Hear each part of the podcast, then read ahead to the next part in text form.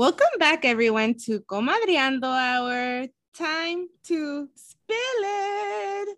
We are back for our second episode of our new season, season two, and we are so happy to be back.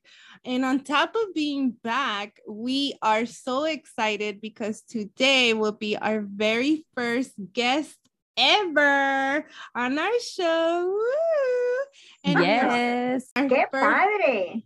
Sí, mujer. And our guest is Teresa Dovalpage. Welcome, Teresa. Thank you. Muchas gracias. Yay! Today, we are so excited because we will be talking about one of her current books that is about to be released literally this week. If anything, we're recording the day before it is released.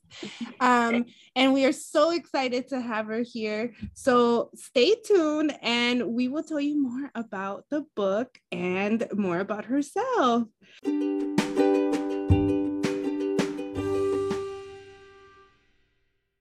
Welcome back, everyone. Uh, we're so excited to be here with our guest, Teresa, today. Um, check us out on Instagram at Comadreando Hour. Check out the magazine, Latina Chika Speaks Magazine. Check out our TikTok, Comadreando Hour. And then you can also check out Gaby's amazing tiendita because we all know that she's an entrepreneur. And you can check out her tienda at Sabor a Mi. And that's under slash sabor with an O that's a zero porque we got to get creative and then another under slash. So check us out. And she also has a website. Gaby, do you want to tell them where your website is? Yes, definitely. So the website is saboramishop.com. And lastly, um, if you enjoy our podcast, please don't forget to please donate. Check out our donation page. If you click on the description, donate to this page, or go to our website, Latina Chika Speaks Magazine, and hit donate. When you donate to the magazine, you donate to all of us. It is three podcasts, and we're all working together. And so, thank you so much for listening. And now for the good stuff. Let's get to the interview, right, Gaby? Yes, let's get into it. Yes. Yay! Cool. So let's get started. I'll go ahead and tell you a little bit about our guest, and then she'll definitely be sharing more. Um, so today we have the honor of speaking with Teresa Dovalpage, um, who is a Cuban writer. She was born in Havana but left in 1996 for the United States, where she has been living ever since. She obtained her doctorate degree in Latin American literature from the University of New Me- Mexico um, and she has published an amazing eight novels to this day. Her third novel, Muerte de un Murciano en La Habana, Death of a Murciano in Havana, um, published in 2006, was a runner up for the Premio Herralde.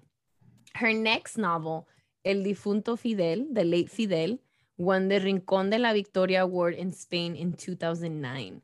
She has also published several plays and short story collections. Teresa currently lives in Hobbs, New Mexico and teaches at New Mexico Junior College. Yeah. Welcome, Teresa. We're so excited Teresa. to have you. Yay! Muchas gracias. Thank you so much for inviting me. And I wanted to say that my students here at New Mexico Junior College love your podcast. We listen to them so that's part of our class.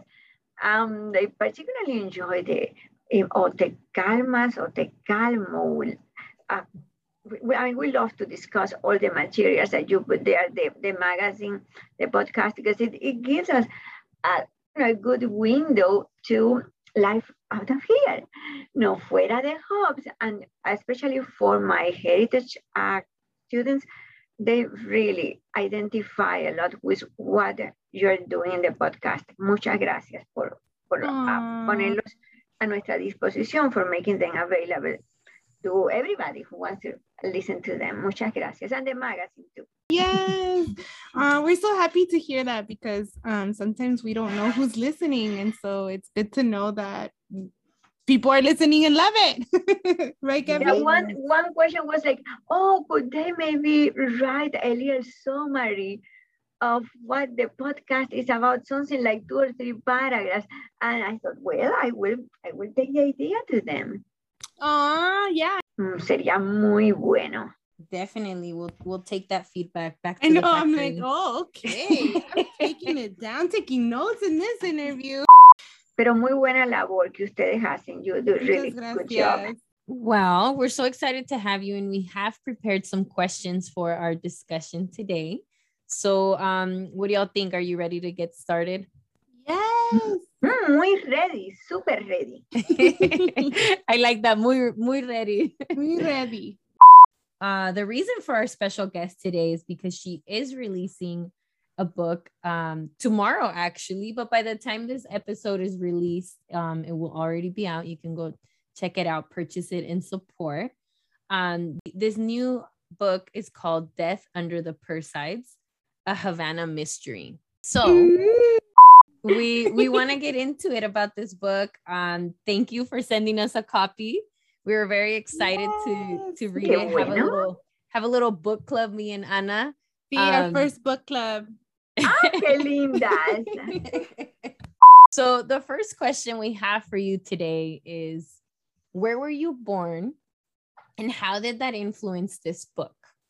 And how did how has that influenced overall your writing and other books? I was born in Havana, Cuba, and I think that being Cuban informs all my writing because I, I like to write about Cuba, los cubanos, our culture, our food, especially our food. You know, so sometimes I think of my books as tours of Cuba. And readers get, of course, the mystery part. You know, there, since these are mystery novels, there has to be alguien a quien matan. No, there has to be somebody dying or disappearing or something. But also it's about the country. It's, uh, but I see, I see yeah. it as a way of get, letting people know what I know about Cuba, sharing my culture and life in Cuba with my audience. That's nice. Yeah, we yeah. definitely got um some taste of Cuban culture throughout the story. A lot of references. Literal taste, porque hablas de comida y ahora ya sé yeah. por qué you love it. See, I, I love to write about food because I love to eat and uh, for my first novel, the, that was a culinary mystery, I really got to prepare lots of recipes, Cuban recipes that I had made in years. And when I, since I was putting them in the book, they were part of the story. I had to go over them. That was in La Muerte entra por la cocina. This comes in through the kitchen. That was my first uh, mystery novel was Soho Crime. So I made like 10 or 15 recipes. And I was, yeah, food is good. Let's start putting them in books. And though the other three novels are not culinary mysteries as such, just mysteries, but they always have the element of food. Comida cubana. Yeah, that's why I was getting hungry then. and I think um, as Latinas and Latinos, there is so much of our culture that is tied to our food, yes. our traditions, right? Those are some of the things that we hang on to just yes. passionately um because they tie us back to so many memories, right? Like mm-hmm. our senses, the way that food stimulates our senses, it brings us back to a different time, a different era, being, you know, in our mom's kitchen or con tu abuelita. Um, yeah. so definitely picked up some of picked that up throughout the book. Yeah, la, la cocina is very important. In, in my books, the kitchen as such a space within the house, as a physical space, I try to describe it in as many details as I can because it's, well, it's the heart of the house. And in that sense, I put it in so many of my books, siempre hay una cocina, no? Especially mm-hmm. in, I'm Death under the Perseids, Perseids, whatever.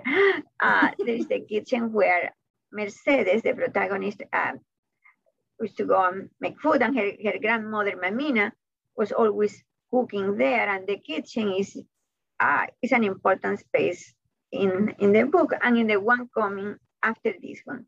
Definitely, nice. Um, so diving deeper into the you know the title of the book, "Death Under the Perseids um and, and as you mentioned right in order to have a, a murder mystery novel you know people have to go missing or die.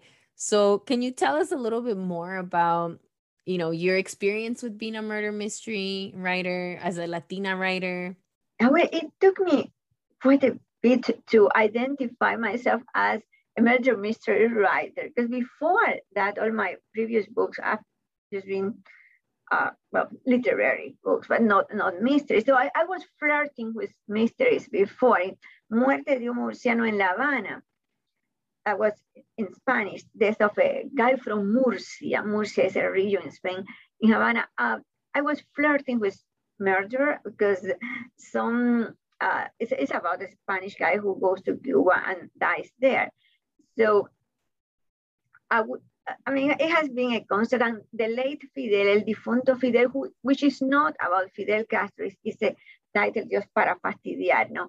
Pero realmente has nothing to do with Fidel Castro. It's also kind of a mystery. I mean, it has elements of mysteries, but it took me four mysteries as such published by Soho Crime to say, okay, see, so you're a mystery writer, no.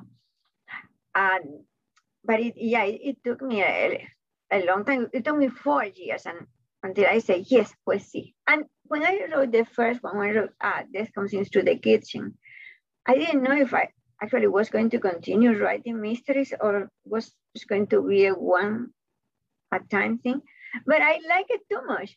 So then after that came uh, Queen of Bones, which is about the orishas, you know, los orishas, the Afro-Cuban uh, deities. And then just death of a telenovela star that takes place in a cruise ship like uh, this under the Perseids. And well, now I say, sí, sí, sí, I'm a murder mystery writer, claro que sí. She's like, yes, yes, yes, yes, con la canción, claro que yes. claro que yes, but it, yeah, it took me a while, because no, sabía, no, pues si voy a seguir con este brete de los mysteries or not, but yes, I continued with el brete de los mysteries. Yeah, and I mean, you have a number of books. And I think sometimes it kind of happens like that when we're getting into a new field, getting into a new discipline. It's like we, we yeah. come in like a little bit humble sometimes, right? Like, okay, I'm new in the game. Um, let yeah, me see, yeah. let me get my feet wet first.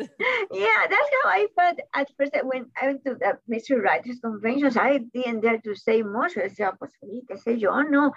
Especially when people started talking, like one one question was, uh, well, do you write mysteries to bring justice to the world and to correct what is wrong. Y yo decía, canijo, bueno, I'm not sure that I can correct anything with my books. I just write to entertain, but know, you, you get, to, and then after, uh, if several of these conferences, I started to get, okay, I see what they're trying to say. Yes, in a way, mysteries, and they end well, they bring justice to the world because well, the bad guys are punished and the uh, truth come to light.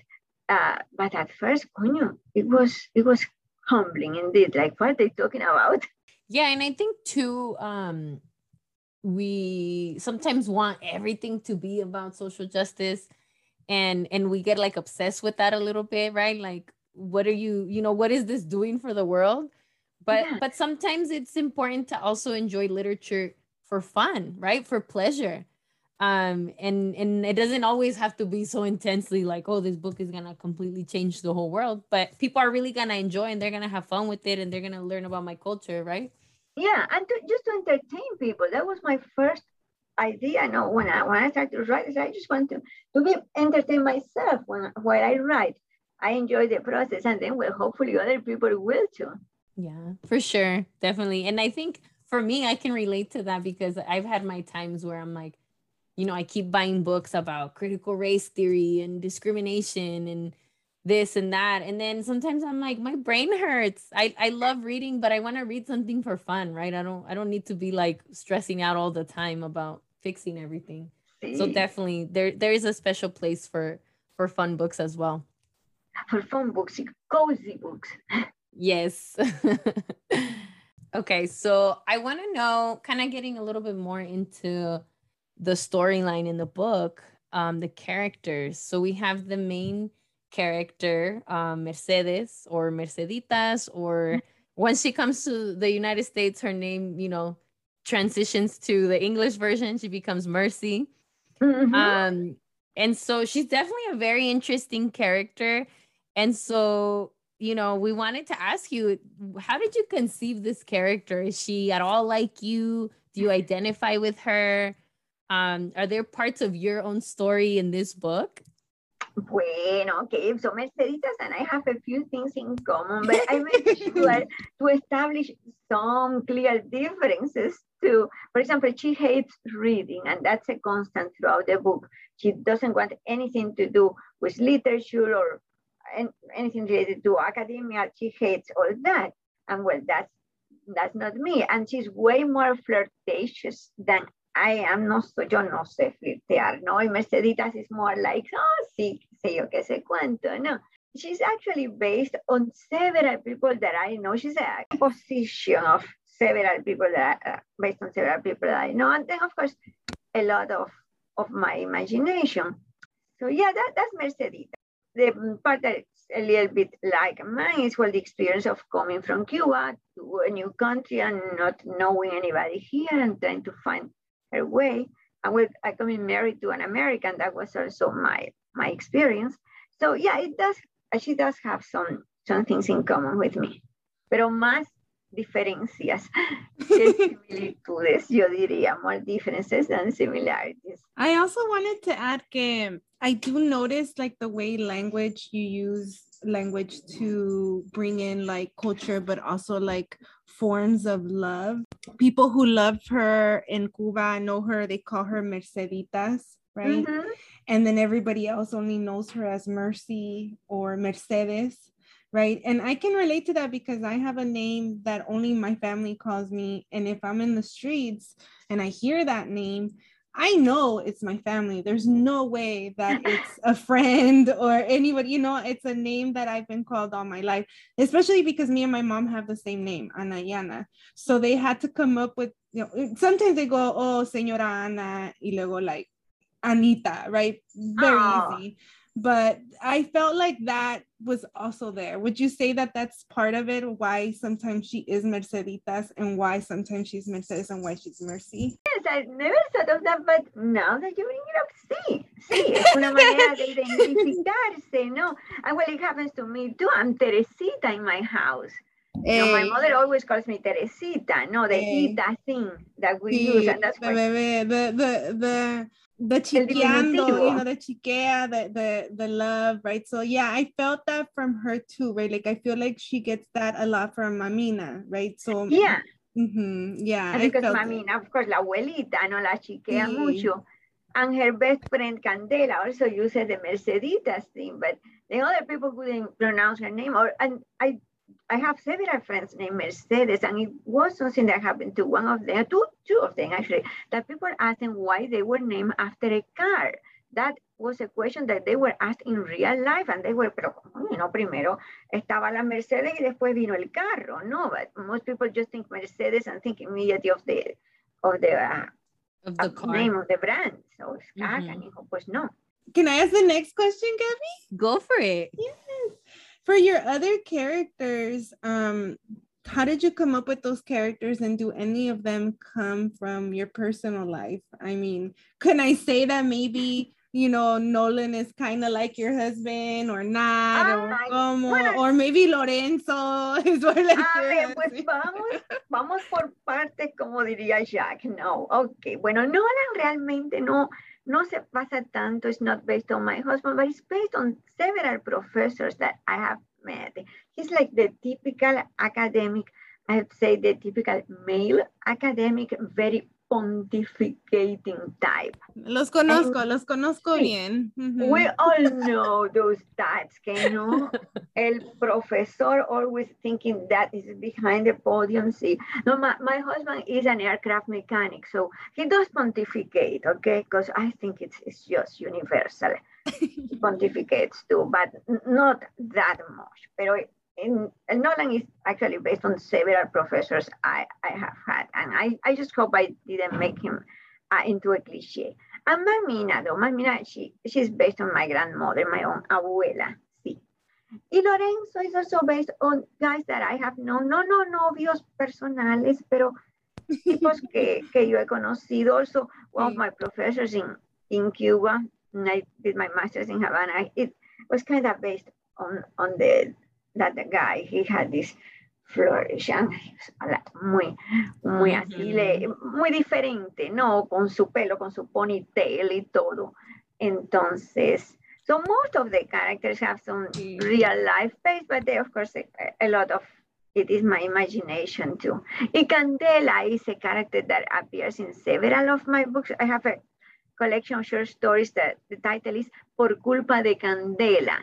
And esa sí es una amiga mía. Her name is not Candela, pero es como Candela because she's always getting into trouble. So she appears in books in English and books in Spanish. It's oh. nombre, ¿no? Pues así, ¿no? La Candela, aunque es un, es just a secondary character, but es muy, muy especial en mi corazón.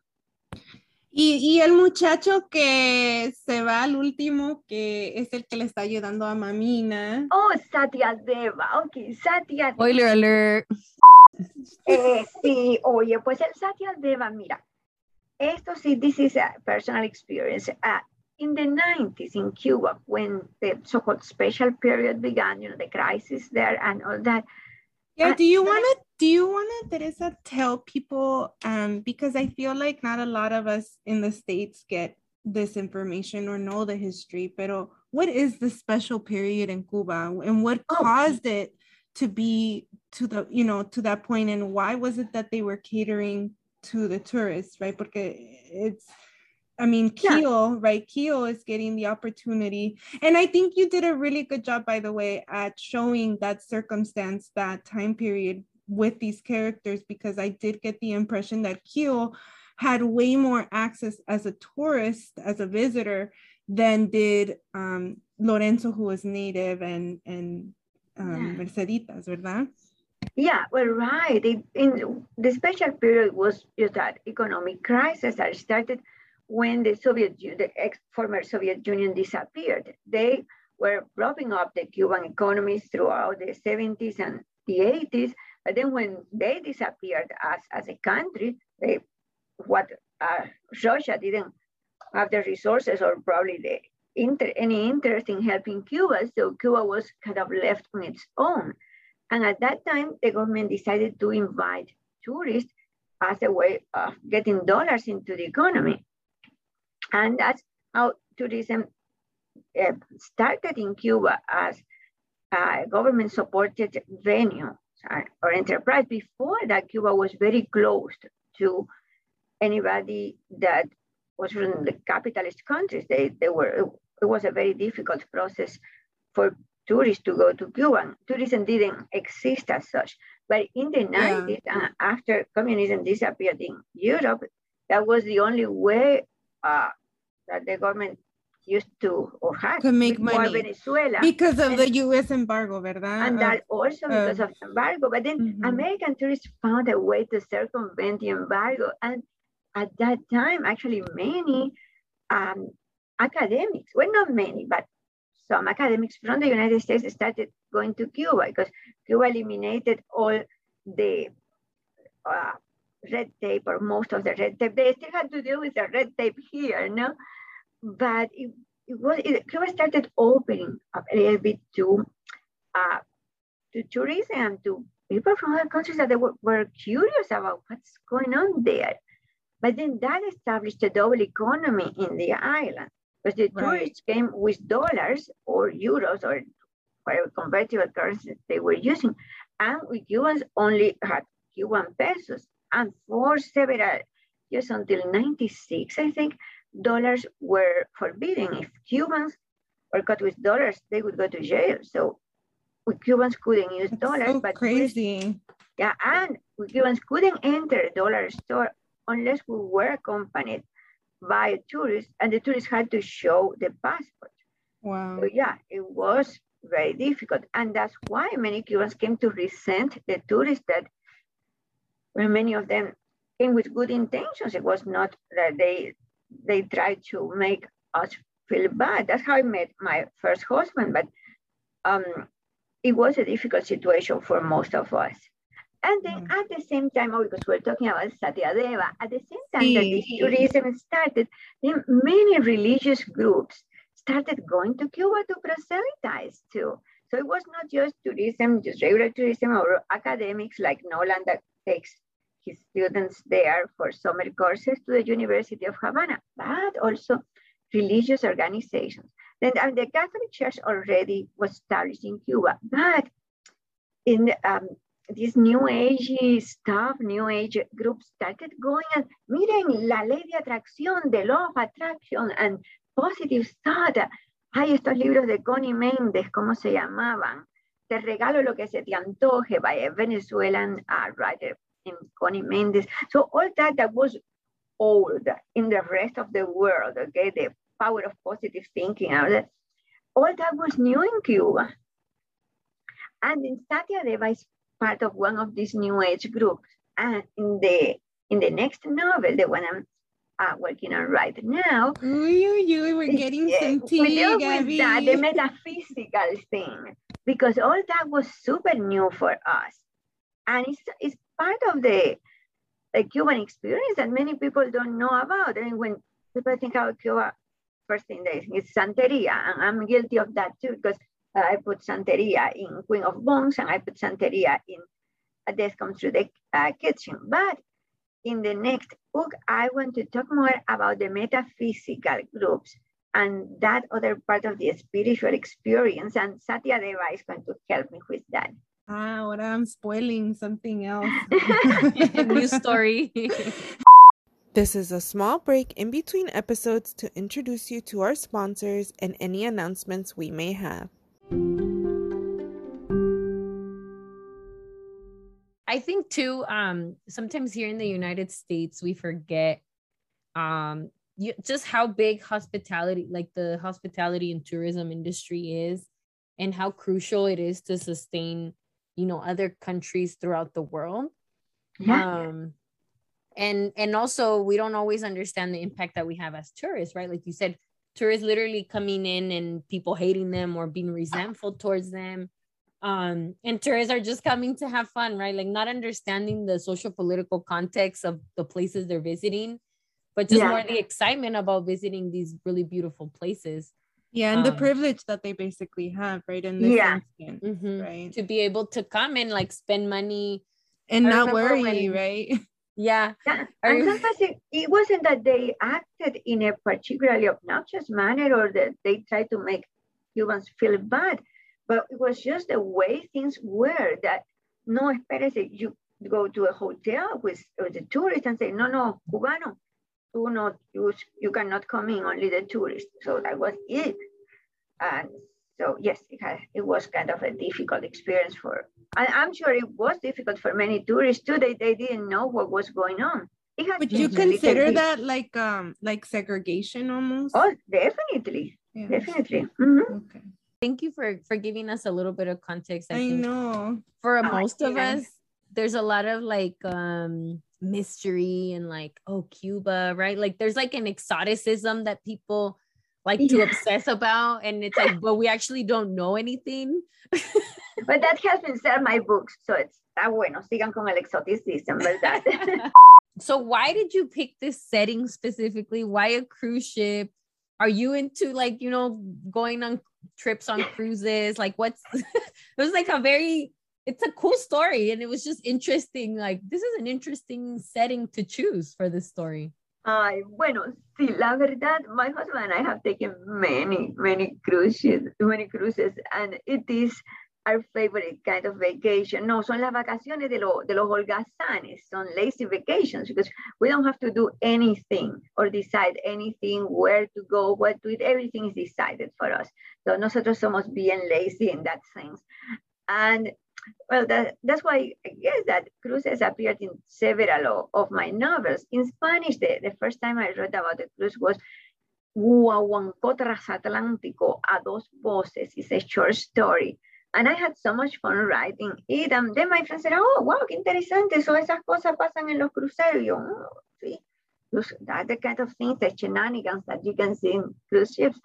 Then in English, um, I wrote the, the novel that came before uh, Perseids was um, Death of a Telenovela Star. And it also takes place in a cruise, in a Caribbean cruise. Uh, so I said, yeah, it's, it's a, because it's a closed space, no, it's the, the closed room mystery, another take on the closed room mystery. So everybody is in, in one place, they cannot go anywhere. it's kind of fun to work with it in Yeah. the, the setting of a, of a mystery novel. So that's why uh, I have used it three times now. And yeah, and I like it. Definitely. I recently went on a cruise for Dile, my for the first time ever. Dile. Where And- did you go? Um, we went to Baja. Uh, well, no, we went to Mexico. So it was um, it went to Puerto Vallarta, Mazatlan, and Cabo. Ay, Los Cabos. rico. Mhm. Ajá. So it was really fun. It was a seven day cruise, and definitely you're right. It is very much a place to just go rest, go rest, eat, drink. You don't have to worry about anything. Everything's there for you. Um, Yeah. but I like what you pointed out about kind of like having that closed room feeling. It is very much that because it's like sealed, right? Even the rooms, like you can't open your some of the rooms don't have open windows, right? Not all of them have windows. Um, and it's just also mysterious, like where do all the workers live and like what do when do they go to sleep? Like what you know, there's a lot of layers to it that it kind of does give you that feeling of mystery. Yeah, and who are the other passengers and what are they up to? Yeah, yo le Mhm. dije a Gaby que no se lo llevara. yeah i was reading the book and i was and then i was like wait this is like a murder mystery about a cruise and i'm going on a cruise i was like maybe Ay, no, hombre, no. Qué bárbaro. Yeah. I was like maybe i should put the book down for when i come back Yeah, until you come back because mm, no, hombre, no. And then after I finished, I realized that there, there were some things that were not exact. In modern cruise ships, you are watched all the time. So there is a camera following you. And at that, a friend of mine who has worked in cruises told me, well, what you put there is not totally exact because you are watching all the time. You are not in your room. There is a camera and you, you, oh, okay. you're like that helps Yes, sí, muchacho. So in this sense, it's not really a closed room because there is a closed room with a camera recording your every move. Mhm.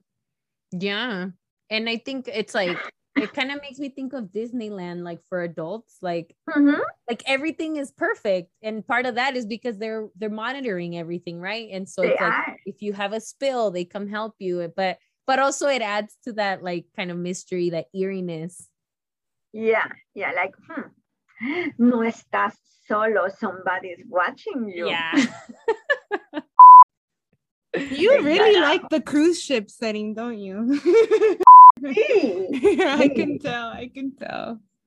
Yeah, like Death of a Telenovela Star is, lighter and it's a much short, it's a shorter book, but it's also about that. What happens in it? That was one that went from Miami to uh, Belize and Costa Maya, and it follows a real uh, itinerary, and everything was.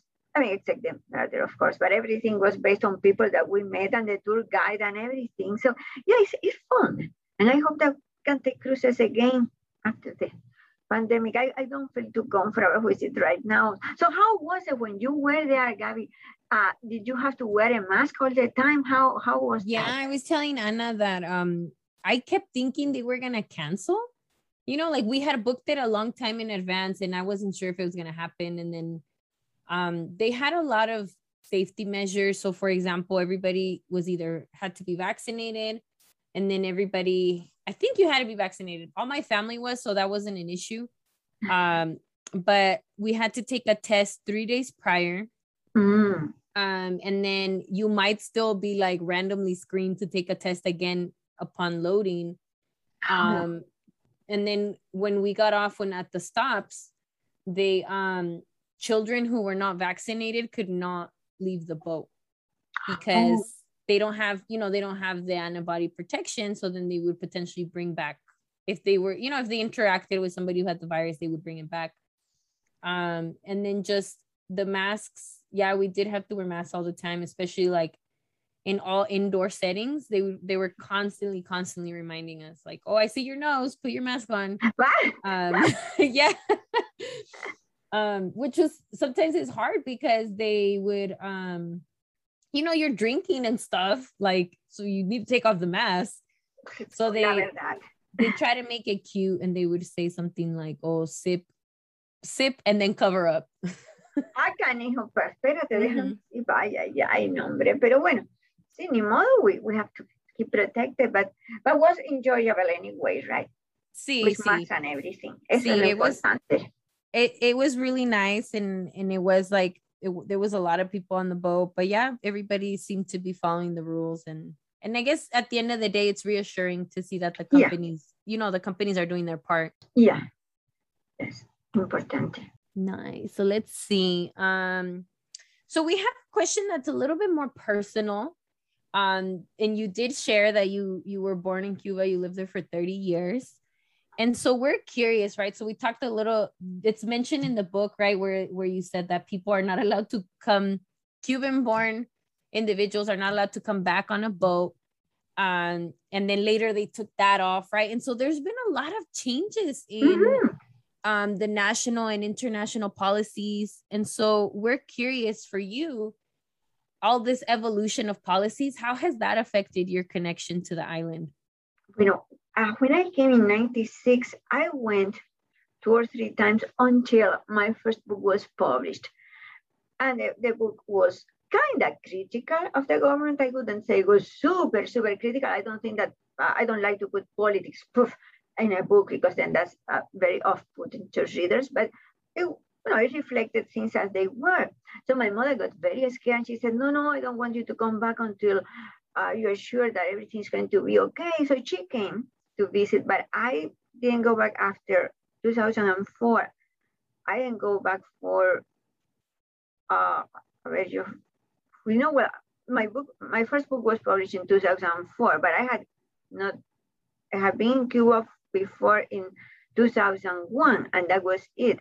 So it took me almost uh, almost 20 years to go back because I was afraid and my mother was afraid. But just before the pandemic, the, in 2019, just before it started in, in August 2019, I went back. And of course, nothing happened. Nobody cares about me in Cuba. So I just came in with the two passports. Yes, the, the passport thing is absolutely true. Uh, if uh, people are born in Cuba like me, when we go back, it doesn't matter that we have another uh, uh, citizenship, we still have to enter with the Cuban passport. So I was there with my Cuban passport and my American passport. Look at both of them. Okay, bueno, pues adelante, no. So, uh, but yes, it, it took me almost 20 years to go back. And then, so I everything was okay, no problem. And I'm hoping to go back either in two or three weeks if I can, or in January where we're still, still on vacation because I want to see my mother. She she still lives in Cuba and she doesn't want to go anywhere. So um, I'm just hoping that travel restrictions are not too awful and that I can can go back again. Mm, yeah, definitely. I think you know, like I was born in in Mexico, and it took me many years to be able to go back. Um, and it was kind of right before COVID, and then it's like now we have to stay put, you know. And so yeah. it's a little kind of little dance that we have to do, and it it's frustrating. Like we understand, we want to you know get in line with the protocols and everything, but at the same time, it's like we have a calling to visit. Yeah. Mm-hmm. especially if we have family, you know, like my mother is 85 years old, so I, I have to go and see her. I, I and she cannot come out of Cuba anymore. It's, I mean, before she was coming here to visit me, but it's getting to be too much of a hassle It's too for much her. for her. Yeah. Mhm. And, And now, I'm just we, yeah, sorry. no, no, that's I'm just curious. Why the two passport situation? it's, it's one of the mysteries. No, we don't understand. Nobody seems to understand why, but that's that's how it is. is and then it- it- our visa, we need, even though we have a Cuban passport, we need to uh, petition for a Cuban visa to enter our own country. So it's one of the situations that everybody's like, "Mm, no sé por qué. Mm, okay. Yeah. Are we ready for the next question? Yeah. Do you want to do it? it? Yes, can I ask it? My writer friend. yes, we wanted to Ah, ask you about your writing process. Oh, Um, and you know, I'm a PhD candidate, so writing, finding time to write, and just wanting to write is one of the hardest things. But um, how do you find time to write your literature while also working as a professor and balancing life as well? Pues a ver, just thinking like how how I balance it. Well, it's not difficult for me to find time to write because I love to write. You know, sometimes people say, "Oh, you have to be very disciplined to write," and I'm thinking, well, I need to be disciplined to go to the gym because I don't always want to work out. But, but not to I enjoy it so much that it's not uh, that I need discipline to it. Every anytime that I have a little free moment, like, ah, espérate, déjame poner esto, and I write a lot at night. No, I, I'm a night owl, so I do my classes, whatever I have to do during the day, and take care of the house. Well, the house always is the last thing to be taken care of, ¿no? Ahí va, como sale, está limpia, está sucia, whatever. Pero bueno, I do my classes during the day and then I write at night. And that's that's my, my best time to, to write when everything is quiet and uh, no hay nadie, oye, haz tal cosa, que me haciendo preguntas. No, the husband goes to sleep, the dog goes to sleep too, and I have free time for myself. So, pero no es, no es realmente eh, tan difícil just because it's something that I enjoy. Mm, No es una tarea. No es una tarea, exactamente, es algo divertido. So there are, there are things that I need to put in my to-do list, but I was thinking I never put write in my to-do list because, no, pues, pues lo voy a hacer de todas formas. No, I love to do it. It sounds like you want to do it anytime you can do it Pues and sí. find the time. So it's not really Pues sí. about discipline. Yo soy lo, the quite the opposite. I'm the person who needs to be more disciplined. Si estás en tu dissertation, for example, bueno, sí. that I had to put on my to-do list, que sí, realmente. Pero writing for fun, writing fiction, pues es diferente, ¿no? Es, es algo Sí. divertido. Sí. Este, the other question we wanted to ask you was, um, as a Latina published author, right? Published is a big deal for a lot of us. Um, we wanted to ask you, how was that process for you getting published? Maybe your first stuff, and then, um, do you feel like your race or your gender ever affected whether you would even get your foot through the door? Like if they saw a woman was the author? It's kind of interesting. I think that the fact that I'm Cuban, but I write in English, makes me different or exotic enough, you will. And that uh, inspires, if nothing else, curiosity. Like people are curious to see, well, can she really write in English? Let's see what she has to say. You know, uh, in, in that sense, it has helped me. It, it makes me different. Not, uh, I, I've never felt that people have been particularly prejudiced against me being Cuban. They have been surprised though, because well, I, I said, well, I hope my books don't have an accent. No, so I, I wrote a piece for Crime Reads about writing with an accent and using Spanish in the books and all that. And I of uh, talk a little bit about it. But in general, well, hopefully you read my book, you don't know that uh, English is not my first language. But when people know that that's not the case, I mean, I, I didn't start speaking English or writing in English until I was 30 something years old. So that makes them curious, like, what's the deal with her? And then if they start to trust me, well, then what she says about Cuba stuff was really had some element of truth because she lived there so many years. So I think it has helped in that sense. Um, yeah, that, that has been my experience as a as a Latina writer, as a non-English speaking person writing in English. Uh, I think it has just made me look different enough to attract curiosity. I guess también lo pregunto because we have like situations like J.K. Rowling, right, with Harry Potter, who um, for the longest was just that was her pen name, right, because she didn't want people to know she was a woman and she didn't feel like that would get her. Uh, and this is a white woman, right? So um, if a white woman feels like her identity is going to limit or even prevent her from being published. I, you know, I don't know if that's the same situation now, but J.K. Rowling didn't publish not that long ago, right? Like she's still fairly new. So um, I was wondering if you felt like that still is uh, an experience, right, for for writers because it's there, you know. Yeah, I, I haven't experienced it personally, but there are so many things that I haven't experienced personally that I know exist there. I know, like we're talking about prejudice and and how Latinos experience prejudice, and just sometimes because of the way somebody looks, like it's the experience is totally different. And I think that has been, in that sense, I, I have been lucky, but I am sure that if you talk to other writers, they will give you a totally different uh, answer about this. So since I can only speak for myself, and yeah, in my experience, I, I have been lucky with my publishers too. I approached Soho Press on my own, no agent, um, like 20 years ago for my first book, uh, A Girl Like Che Guevara.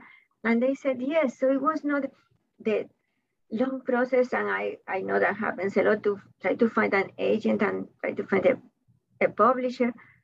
And then after that, I already had the connection with them when I proposed my mystery, first mystery novel to Soho Crime, that is part of Soho, Soho Press.